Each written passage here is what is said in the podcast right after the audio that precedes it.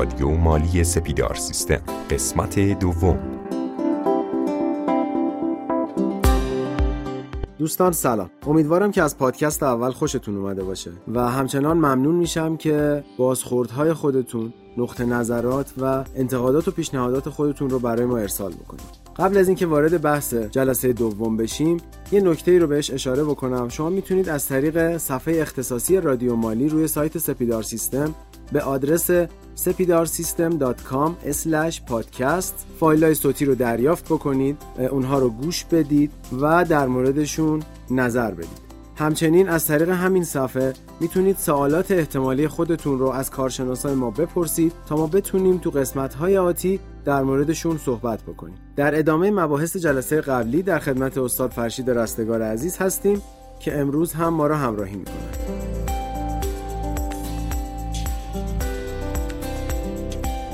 خب تو قسمت قبلی در مورد این صحبت کردیم که چه افرادی باید مالیات بدن.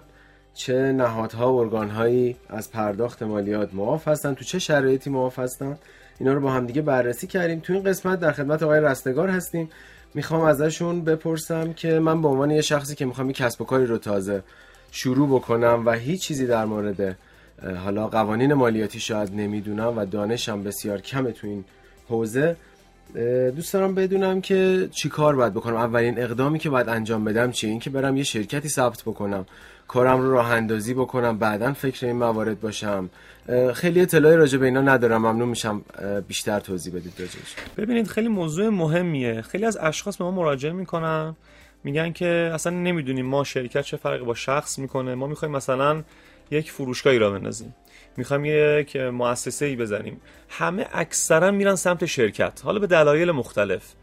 اگر ما آثارش رو ندونیم و ندونیم که چه طبعات مالیاتی داره چه طبعات حقوقی واسه ما داره متاسفانه بعدها دچار مشکلات خیلی زیادی میشیم دوستان.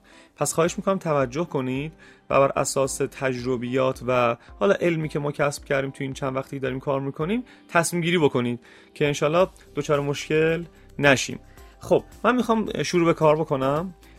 همیشه من توی مشاوره ها و سر کلاس ها میگم که اگر این دوتا عامل نباشن شما حقیقی کار بکنید. یعنی چی؟ یک اگر کاری که می‌خوام را بندازم من نیاز به این نداشته باشه که توی مزایدات و مناقصات شرکت بکنم چون می‌دونید دیگه من زمانی که می‌خوام تو مزایده شرکت بکنم یا تو مناقصه باید حتما حقوقی باشم. یعنی شرکت باشم.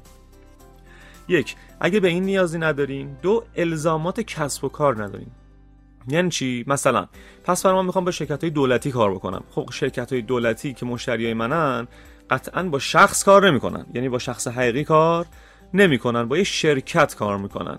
یا مثلا من می‌خوام یه تسهیلات از بانک بگیرم که اون تسهیلات مبلغ بالا رو بانک فقط به شرکت میده. به شخص که نمیده که. پس این تو این حالت ها شما به سمت حقوقی شدن برید و شرکت ثبت بکنید و اون هم تازه قلق داره. اونم جلوتر بهش میگیم که چجوری شرکت ثبت بکنید که دچار مشکل نشین. علاوه مالیاتی. پس دوستان نتیجه گیری اول اینه که ما بیایم ببینیم که الزام کسب و کار داریم یا نداریم. می‌خوایم تحصیلاتی بگیریم نمی‌خوایم بگیریم مناقصه مزایده می‌خوایم شرکت بکنیم یا نکنیم. با توجه به اینها میایم تصمیم می‌گیریم که حقیقی باشیم یا حقوقی. چرا؟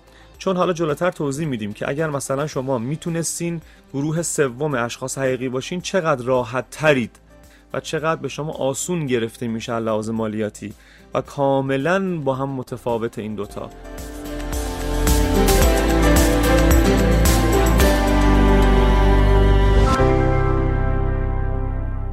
خب اونجوری که من متوجه شدم الزامات کسب و کار به سه دسته تقسیم شدن.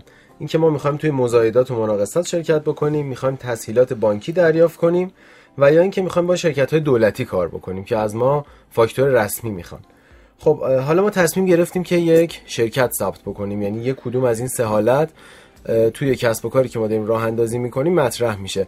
چه اقداماتی لازم هستش انجام بدیم؟ خب فرض کنید که من می‌خوام با شرکت های دولتی مثلا کار بکنم. و قطعا باید شرکت ثبت بکنم.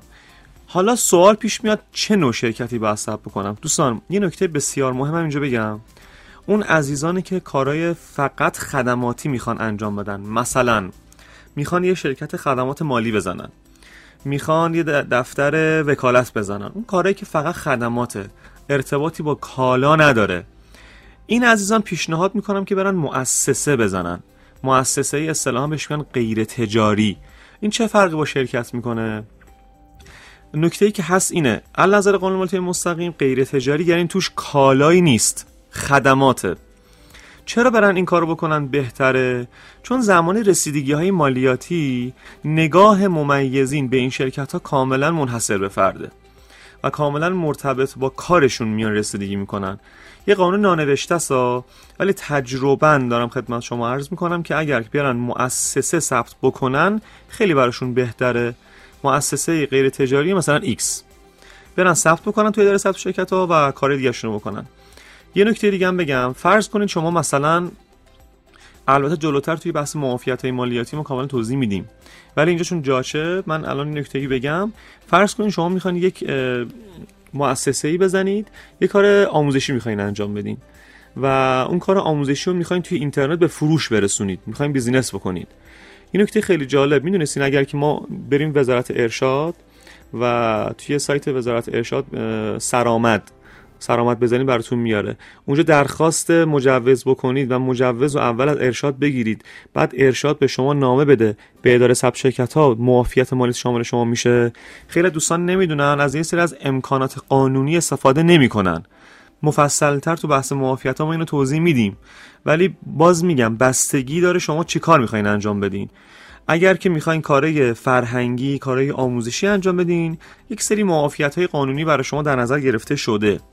که باید اونا بررسی بکنید و با از اون راه ورودی که برای شما قانون گذار گرفته در نظر گرفته بتونید ورود کنید ان بتونید از این امکانات قانونی استفاده بکنید.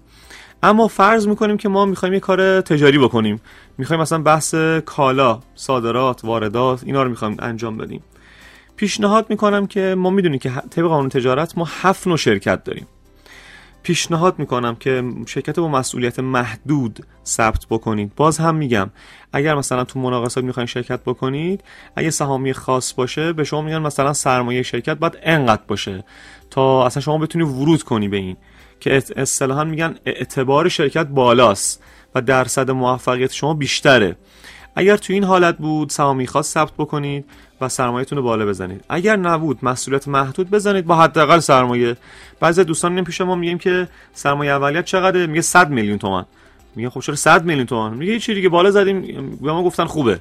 خب این اصلا مبنای درستی نیست. حداقل سرمایه بزنید. چرا؟ چون زمان رسیدگی مالیاتی ممیز میگه که خب شما سرمایه اولیت که 100 میلیون تومانه حتما یه ذره تراکنشت بالاست دیگه. نگاهش متفاوت می‌تونه باشه. یکی این یکی هم که حق تمری که می‌خوایم باطل کنید اون رقمش یک مقدار فرق می‌کنه با حداقل سرمایه. تا اینجا موردی نیست؟ خب یه سوالی که الان اینجا پیش میادش اینه که انقدر حساسیت وجود داره واقعا روی نوع اون شرکتی که ما می‌خوایم ثبت بکنیم که ما باید حالا دقت بکنیم سهامی خاص باشیم مسئولیت محدود باشیم یا اون هفت مدل شرکتی که ما می‌تونیم به ثبت برسونیم بر اساس قانون تجارت؟ ببینید ما همیشه شعاری داریم میگیم که آقا اصولی شروع بکن و خیلی راحت بیزینس کن. ببینید یه اول نکته رو بگم. بعضیا فکر می‌کنن که مثلا شرکت تضامنی بزنن از نظر قانون مالیات ها با شرکت با مسئولیت محدود در مقابله با مسئولیتاشون فرق می‌کنه. یه نکته خیلی جالب بهتون بگم ماده 198 قانون مالیات های مستقیم و ماده 122 قانون برنامه پنجم توسعه میگه تمامی مدیران اشخاص حقوقی متضامنا مسئولن. پس یه نفر بیاد بگه که آقا مثلا من شرکت مسئولیت محدود زدم مسئولیت من محدوده به اون سهام من. اینطوری نیست دوستان. این نکته رو همین اول بگیرید. بسیار بسیار نکته مهمیه. خیلی از عزیزان میان پیش ما میگن آقا ما شرکت مسئولیت محدود بوده. من 5 درصد سهام داشتم. درسته مثلا مدیر عامل بودم ولی 5 درصد سهام بیشتر نداشتم. من باید دارایی مطابق این 5 درصد از من مالیات بگیره. اینطوری نیست دوستانا. ماده یه بار دیگه ماده 198 قانون مالیات های مستقیم و 122 قانون برنامه پنجم توسعه. میگه تمامی مدیران اشخاص حقوقی متضامنا مسئولن چون مهم بود دوبار گفتم. چون می‌دونم بعدها دوستانی که می‌خوان وارد کار مدیریتی بشن توی بحث اشخاص حقوقی دچار مشکل خواهند شد. پس این از این. یه باری جمعندی بکنیم. پیشنهاد ما اینه که مسئولیت محدود بزنید. از نظر ترتیبات مالیاتی نگاه مالیاتی نگاه بهتریه به مسئولیت محدود.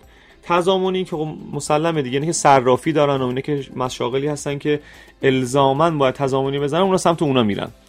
تعاونی که میرن سمتش؟ تعاونی برای اشخاصیه که برای اعضاشون می‌خوان خدمتی داشته باشن.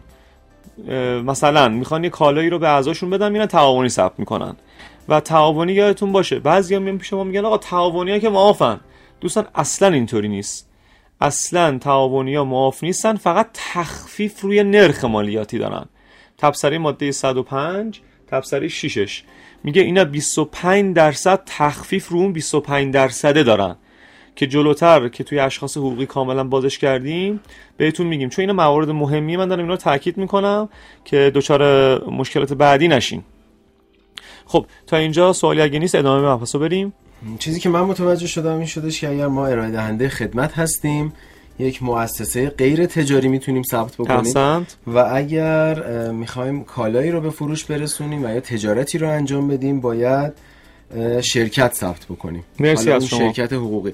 یه سوال دیگه که دارم این هستش که اگر ما هر دوی این حالا هم ارائه دهنده خدمت هستیم هم فروش محصول داریم مثل شرکت سپیدار که فروش محصول رو در کنار ارائه خدمات پشتیبانی انجام میده می‌تونه مؤسسه تعریف بکنه یا باید حتما شرکت بشه یا اصلا حالت دیگه ای داره برای این موارد این شکلی؟ سوال هوشمندانه ای بود. تو این جور موارد که حتی شما مثلا 10 درصد فعالیتتون مثلا خدماتیه یا برعکس 10 درصد کارتون میاد تولیدیه یا بازرگانیه تو این قسمت هم باید الزاما شرکت ثبت بکنید و دیگه نمی‌تونید سمت مؤسسه برین.